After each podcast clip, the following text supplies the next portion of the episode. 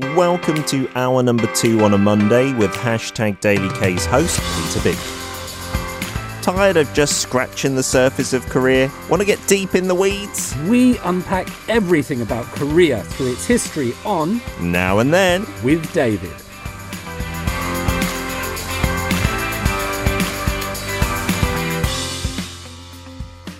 It is a Monday, so it's time for you to let go of any preconceived ideas that history is difficult and boring because we learn about various parts of Korea, its culture, everyday events through the lens of history with David in the studio. Good morning, sir. Good morning to you, dear fellow. I hope you are keeping well upon this morn. Thank you very much. I'm not doing too badly. Uh, Mondays for me. When I was little, I wonder for you, were they like your most hated day? Because a few of my friends really didn't like Mondays the hmm. most because you'd get up early, you'd go to school and stuff. Primary school, at least for me, Mondays was my favourite day. I loved going to school. What was it about? There was something at school that you enjoyed? Well, I wasn't only a child, and my parents, you know, they didn't neglect me or anything, but Sure. Mm-hmm. I'd often play alone at home in the weekends. And so the first few years of going to primary school and being with all these kids every Yeah. day, and Yeah. it's not too difficult, there wasn't too much homework or anything like that. I used to love it so much, just that kind of sense of community. I, I, I agree with you, and I think that kind of fear or that, that dislike of Monday comes later on hmm. in life. As you get a bit older, you get that kind of Garfield mentality of I hate Yes. Mondays. For me as a young child, rather than Monday mornings being difficult, I have an overriding sense of this Sunday late eve, late oh. afternoon, early evening atmosphere. That where dread. That kind of yeah, something's a bit different here because you know your parents are going back to work, Yeah. perhaps, and there's this kind of atmosphere that goes through the house. There's there's songs of praise on the television or something like that. These all the cartoons have finished, and it's uh, that's what remains with me rather than the Monday morning. Yeah, you're right. That Sunday feeling of, oh, you're going to have to go back to work or back to school and stuff like that. It's ridiculous, isn't it? You're kind of dreading that moment more than the actual moment when it comes. Yep, Yeah. yep, uh, yeah, I completely agree with that. Uh, on to today's now and then topic, David. What Yes. are we going to be taking a deep dive into? Uh, today, we're just going to be looking at the way Korea has changed through COVID, um, through the COVID pandemic, Okay. because. You know, we are living in history with a capital H at the moment. I hmm. think this is going to be a really pivotal time that people will look back on, and we we sometimes think we're approaching the end of it, but then other times the end hmm. seems far away. So Yeah. I thought it would be good today just to give us a little bit of perspective where we are now. According to a survey conducted in South Korea last month. 94% of the people that were surveyed said that the biggest change in their daily life cho- uh, caused by this pandemic mm-hmm. was that they had avoided gatherings. They'd hmm. stopped going out to public facilities, restaurants, concerts, and things like that.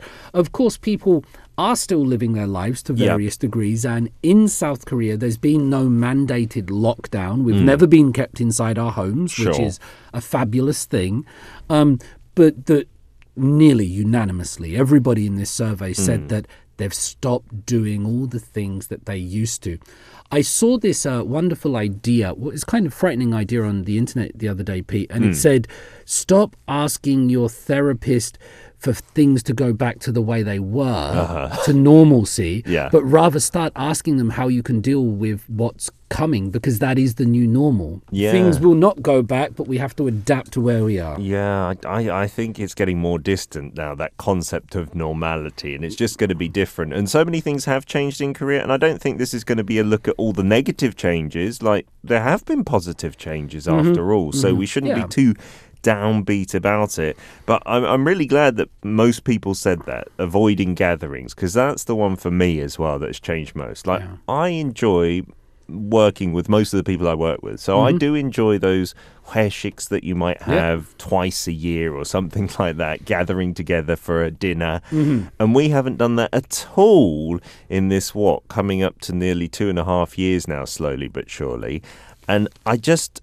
Every time there's a little lull and things look good, like you said, it kind of seems like it's going to be over. I'm thinking, oh yeah, we're going to get together, have Right. some, uh, maybe a beer together or something like that, and then those plans are scuppered. I get so disappointed and downhearted. That's been the biggest negative for me personally. completely well. understand it and it, it's affected my identity in that for the last 15 years, at least two, three times a month, I've been in uh, playing music, live Yeah. music in clubs and, and venues like that. That was Mm-hmm. part of my identity of who I was. And I was in a routine. There's huge social circles in there. Yeah. And so, two and a half years, no live music for me. Yeah, and I, I don't know. It's kind of got to the point where I feel a bit sad saying this, but I think it might be the end of an era for me, for in my life. Like it just might adapt to the fact that Yeah. I'm just older and maybe I won't go out and do those things at all, or if ever, maybe once a year, something like that. Sure. Well, let's look at different parts of this that have changed in Korea. One being as a parent, I've seen it really close up, uh, up at first hand. Education. Education is important because the new semesters are set to start in March, just a week or so um, ahead. And at the moment, and of course things always change, but at the moment the plan is for South Korean students to go back to school. Mm-hmm. And this is, includes at the universities where I teach. In person, completely. In person, yeah, completely. And that hasn't happened for two years. Mm. I've been online for two years. I've done a few special lectures and things like that in person. Okay. But for the most part, at Seoul Women's University, at Hanyang University, we've been online. Wow. And it, there are certain aspects of this online thing that are worth talking about. First, the Ministry of Education, Pete, they've spent so much, and so have the universities, on allowing people to do hmm. these online things because to study online, you need computers, you Yep. need programs, you need licenses mm-hmm. for these very expensive programs, like just the uh-huh. general free. I don't know if you're allowed to say that kind of Zoom Yes. program. um, you need licensed versions of all those things. Oh, and so the Ministry of. Edu- yeah, Ministry of Education has done very well in helping these people, I think. Yeah, that infrastructure side of things you might not have thought of, and maybe the people that are wishing to go back to normal. Well, what about all that investment in this technology? You don't want it to go to waste because some people do like certain aspects as well. Maybe you could have a mixed hybrid version, and I think that cost that must also factor into what happens ahead. Yeah. To be honest, like with my kids in elementary school, and our kids go to a very small elementary school, like maybe 40 people in a year. Wow, that is small, yeah. Yeah, and in Seoul that is, is is very small. Maybe you can see that in the countryside, but it's meant that he's been at school most of the time, as in most days of the week, for the whole two years. Mm-hmm. That's great. And for the past maybe six, eight months, every single day, Yeah, just fantastic. pretty much full time. So I guess I haven't seen that side of things. But with universities, it's pretty much been blanket online for the whole time. Yeah. Wow. Blanket online, and, and this has different effects in terms of education performance, right? So when we just spoke about the infrastructure, of course, then people need. They need Wi-Fi. They need internet connections. They need cameras. They need microphones, and and again, this all costs money. But it also has an effect on um, education quality. Now, the, the achievement gap between in South Korea between the top students and the, the lower performing students mm-hmm. during COVID nineteen, that gap has increased. So oh, there's this. So some students are definitely getting even further left behind because mm. when you're online, it's just easier to switch off. Of course. You look at your phone, you look at your computer, and, and you're not there physically. So that's a mm. really big problem. And when you look at teachers and students who are surveyed, the vast majority of them are saying that um, in person learning is the most effective and probably what they want to be doing. Of course, everyone has their own opinion, but Sure. it looks like for educational purposes, you need to be together. Yeah, and I'd say yeah, the majority of time for sure. Maybe you could do a couple of online courses in certain cases, maybe when a student's sick or something like that. But I guess the difference in home environments is then just amplified if you're learning from home. If you haven't got a great place to study or concentrate, if you're in the classroom, at least that is a level playing field, right? Yeah, I don't know how much time we've got, but this last one very quickly, this metaverse. Yeah. Because this is real in South Korea. You might hear about it with like aespa and Yes. NFTs and this kind of thing. My nephew, he studies in the metaverse. Oh wow, his And platform is a metaverse. His platform is a metaverse at his school, so he's a high school student, Hmm. and they go to these very to these like big town hall things, and Uh-huh. then they can walk to different speakers, and they have their avatars, and Oh, wow. So in South Korea, this idea of a metaverse, which perhaps our international listeners have heard in various guises, Mm-hmm. is real, and South Korean students, some of them at least. Are studying through that. They're walking around virtual spaces, listening and applauding virtually to the content that they're hearing. That's great, isn't it? In terms of like pushing the boundaries of tech, I hope the students can keep up and you know get the benefits from it. I didn't say it was great, but I said, it, I said it's happening. It's real here in South Korea. No, I like it. I like how Korea pushes the boundaries Yeah, quickly, and maybe there are some problems that will arise. Yeah, I got to say personally, and I don't think with many elementary schools there will be that much of the metaverse in the lower grades. It might be a bit difficult to Sure. navigate. So for my son with online learning, it's just been a case of video calls Mm-hmm. and maybe a few online lectures that they've watched that have been a bit fun for the youngsters. Welcome to Arirang Radio, If you are in Jeju, 88.7 in Jeju City, 88.1 in Seogwipo City. 101.9 in the Daejeong area.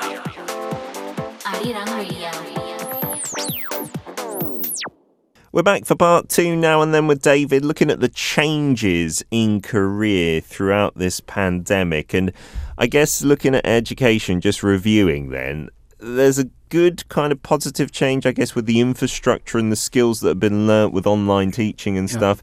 And I think compared to maybe our home country of the UK, that went a lot smoother. I heard of so many teething problems Yeah. there with online learning.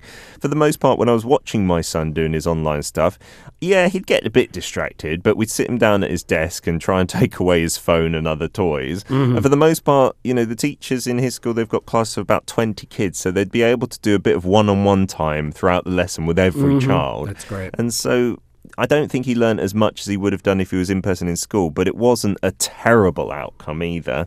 But as you said, like the gap between the lowest performing students and the highest, that getting bigger, that's something you want to nip in the bud as soon as possible. And more importantly, we've and it's a different issue, but we've only spoken about educational performance. Mm. Like you said when you went to school as an only child, Yeah. Mm. it wasn't about learning actually. It was about socialization. It was about cultural adaptation, uh, adaptation. And so that's the one worry, the psychological long-term effects, positive or negative, Mm. Yeah. on the future generations that have been isolated from their peers for this time. That's going to be fascinating. I'm sure there's going to be a lot of research done on it. Yeah, there might be some social anxiety from some people going back into those environments with lots of other people to kind of talk to and look to look in their eyes face to face and whatnot. Not even going back, but for the first time. Mm, yeah. You know. Some kids going into like third or fourth grade and Yeah. f- now meeting their counterparts in person. Right. Yeah, I did hear this really interesting study that was done by, I think, one of the education ministries about language development as well with little kids who are maybe even going in person to nurseries because they can't see the lips of people. Which really helps with language development. They were falling behind like Yeah. previous generations. Uh, moving onwards to a district that's long been associated with tourism and being a hustle bustle shopping area, Myeongdong.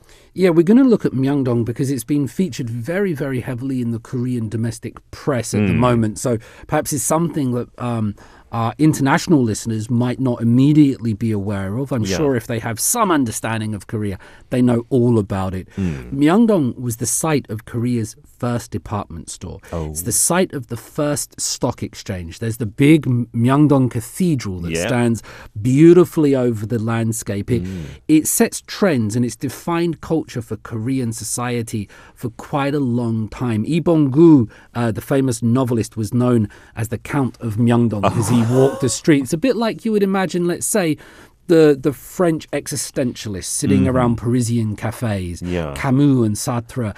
That that was Myeongdong in South Korea. That was a place where novelists and writers and artisans originally could meet. So it's associated very heavily with culture. Ah, yeah. And I, I'm guessing that's in decades gone by because since I've been in Korea, I think since I settled down in 2008, Myeongdong has been full of tourists and full of stalls selling souvenirs. Like the socks are mm-hmm. often pointed out by our listeners as something famous from Korea, random character Okay. socks and whatnot.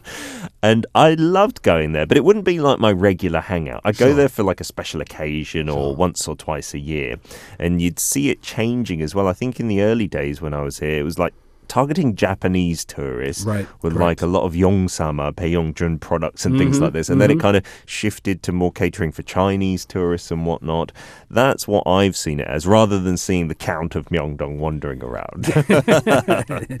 You're distracted by the socks, Pete. But that changed. No, you're exactly right to say that first it was it was catered towards Japanese tourists mm. coming over, and then to Chinese tourists. That change took place around the early 2000s. Uh-huh. So while it seems you know so inbuilt into our understanding of Myeongdong now as a tourist place, that's quite a modern construction. Oh, wow. Um, however, when the Korean wave was in its full swing, and it still is today, Hmm. but Myeongdong was getting, it was receiving about 15 million foreign tourists each year. Wow. And these people were not only visiting Myeongdong, they were coming in and they were spending bank. they were putting down huge amounts of money. I'm not sure if you would see the people with Hmm. their bags of um, 화장품 or cosmetics. yes. It wouldn't just be buying one little lipstick. They No. would come over and they would really stock up because K-pop is popular, K-dramas are popular, but K-cosmetics is a huge thing. And Myeongdong was a place for that. That was the hub where they've have the cosmetic stores that you could find in other parts of Seoul, like lots of chains. But for some reason at Myeongdong, they'd have all the employees like trying to get you into the store. Those people mm, offering you some freebies, Yeah. some face masks and stuff. And I think a lot of it was designed for the tourists. A lot of the signs would be in English inside with the price tags and whatnot. And yeah, they were spending so much money there. I don't know. I think it kind of put off some Koreans from going because they're like, that's the touristy place. Absolutely. But I guess it also makes sense it sprouted up there because it's very central, like you said, with the cathedral, with the first department store, and then many other department stores in that area where you could spend a lot of money. It, it's right in the middle of Seoul, and it, it was there, like you say, it was really associated with that foreign influence. And 90% of all the sales came from those foreign tourists. I wow. told you there was 15 million um, per year. That drops so dramatically to less than 1 million. and you can imagine what this region, this, you know, the survives so much on that foreign Yes. income has happened to it. It's just been absolutely devastating. And I saw this one uh, very heartbreaking quote from one of the shop owners there that said, even during the Korean War, the lights never went off in Myeongdong, but now they've been turning off. Oh, wow. That's terrible. A sign of businesses closing down, I suppose, in this pandemic, Yeah. right? I'm even surprised that they got a million tourists because it's been so hard for people to come in. I'm guessing a lot of those may be here for longer term reasons, maybe working or studying here and then visiting as a foreign tourist Absolutely, while a yeah. resident. Well, uh, I've had a lot of international students come in and visit uh, and, and study here in Korea. So there are, you know, that's Uh-huh. Yeah. Uh-huh. still definitely taking place. But just the huge drop has impacted the area so dramatically. Yeah, every time I drove past that area in COVID times, maybe mm. not so much the department store, because the famous one that has the biggest and best Christmas decorations, that always seems to be busy because I think less than foreign tourists, but there were definitely foreign tourists there as well. But there's lots of wealthy Koreans who visit that department store and pay the extortionate prices for like designer brands and whatnot. Not But- you and I, Pete. no, definitely not you and I. But when I looked on the other side of the street where you can see like the Myeongdong High Street and where all the stalls were, like they'd be missing for a start. There wouldn't be the stalls, it would just be like empty streets. I think that's the one thing to talk about. So that's where statistics and real life sometimes you need, as you say at the start of the program, to get a little bit deeper into the weeds. If you look at, say, official vacancy rates for Myeongdong's commercial buildings, Yeah. like the amount of buildings that are now empty or the stalls that have gone, the statistics will point to around 50%. Oh, okay. And that's already Hmm. 50% of people's livelihoods, families with houses and bills and mortgages.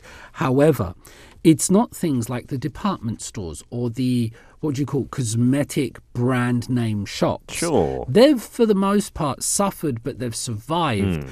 But when you look at the merchants, the small mediums, the self employed, these Yeah. people that have created their own businesses, the uh, vacancy rates for them is up to sort of near 80%. Goodness. And that paints a much more drastic story, and it shows you that the COVID 19 pandemic doesn't affect everybody equally. And it's really affected those people in Myeongdong um, that used to, you know, get there. One, uh, just to give you another quote, because I really think it's important to see what people said, that they only go to work now because they're not yet dead. That's the only reason Oh, they go to their shop. And I, I read that and I thought, well, what else do you do? You know, that's what you've been doing Sure. for so many years. And, and so it's just become a habit, but there's nobody going there anymore. Yeah, I, I went to Namdaemun Market about a month and a half ago, and we, we don't go often there, like once every couple of years. And it was on the weekend, which might be a peak time for tourists to go Mm-hmm. usually. But so many of the stores just had their shutters down and their tarp over their products Yeah. and stuff like this. It was really a skeleton of what it used to be. And I'm sure many of those stall owners running their little stalls at the market in Namdaemun, and they're not big conglomerates or businesses at all, their livelihoods have been ruined, it must have been. So this points to the change, Pete, that where once the market was the foreign tourists, now the market will be the people that are in Korea. And so hmm. what we're seeing in terms of this is more gentrification. So you said when you oh. went in the past that, you know, there was that foreign vibe. You would see Japanese and Chinese language and advertisements. Yes. Now, because all of those uh, businesses have become empty, mm. now younger people, sometimes sponsored by companies, are buying those, and now they're putting in trendy cafes. They're looking at the ah. MZ generation. Okay. They're looking at the Korean youth rather than the foreign mm-hmm. tourists. They're looking at young Korean people to be their customers because young people are in Korea. Yeah. And it's young people that kind of, you know, in their 20s and 30s that are still going out, that are a little bit less hesitant because of their age and health. Wow. And so that's going to have a really big dramatic effect on how that area, Myeongdong, and other parts of the country reshape and reimagine themselves. Yeah, I wonder where the tourist hub is going to lie in the future. That's going to be interesting to see where it pops up again. you know? Absolutely. Ah, interesting stuff. Uh, moving on to another aspect, what has changed during the pandemic?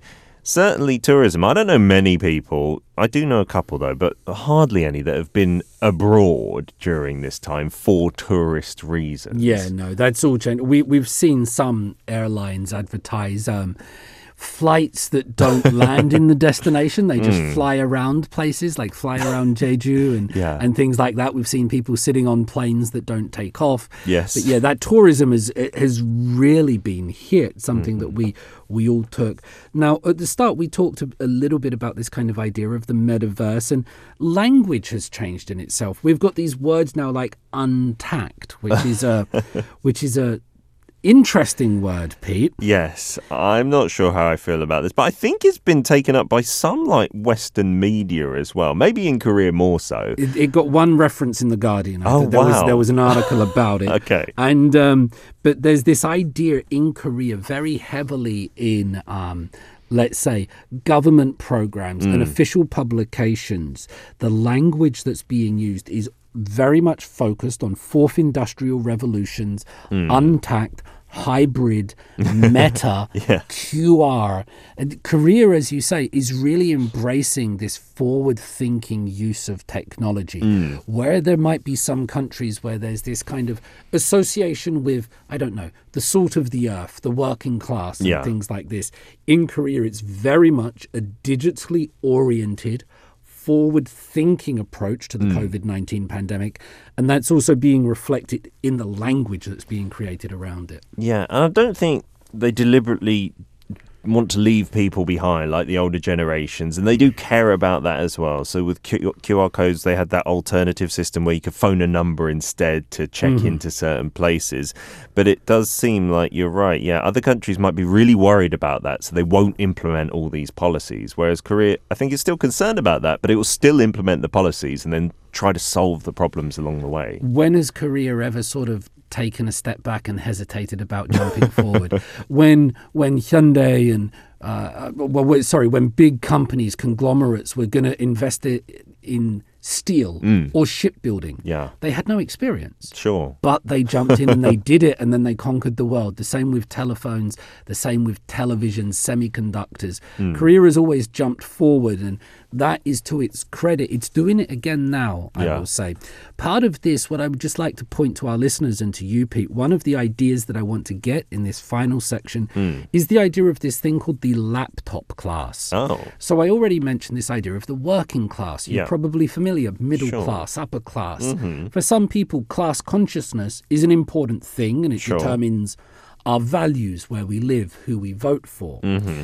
I think that the COVID 19 pandemic has given us this thing called a laptop class. Okay. Now, the laptop class of people that are very comfortable to keep working during this pandemic with no real interruptions. Mm-hmm. Yeah. They can sit at home, they use their laptop, they file their work, and for them, they're quite happy for restrictions, I think, to continue or Mm. health is really important because they're although their day-to-day life is affected, their livelihood is achieved through that laptop. Sure. Unlike you say the people in Myeongdong with the shutters, with Mm. the with the shops and things like that. So it's given rise to this new group of people. Yeah, who are tech savvy in more than just their work as well, so they can adapt really easily to this and maybe even make some profit off of it, I suppose. Well, that's it. I, I'm. I would consider myself, and I don't say this arrogantly, but just to be aware of my own position, part of the laptop class, because as a university professor, my work has not been interrupted. I've been able to continue earning money and, and continue working.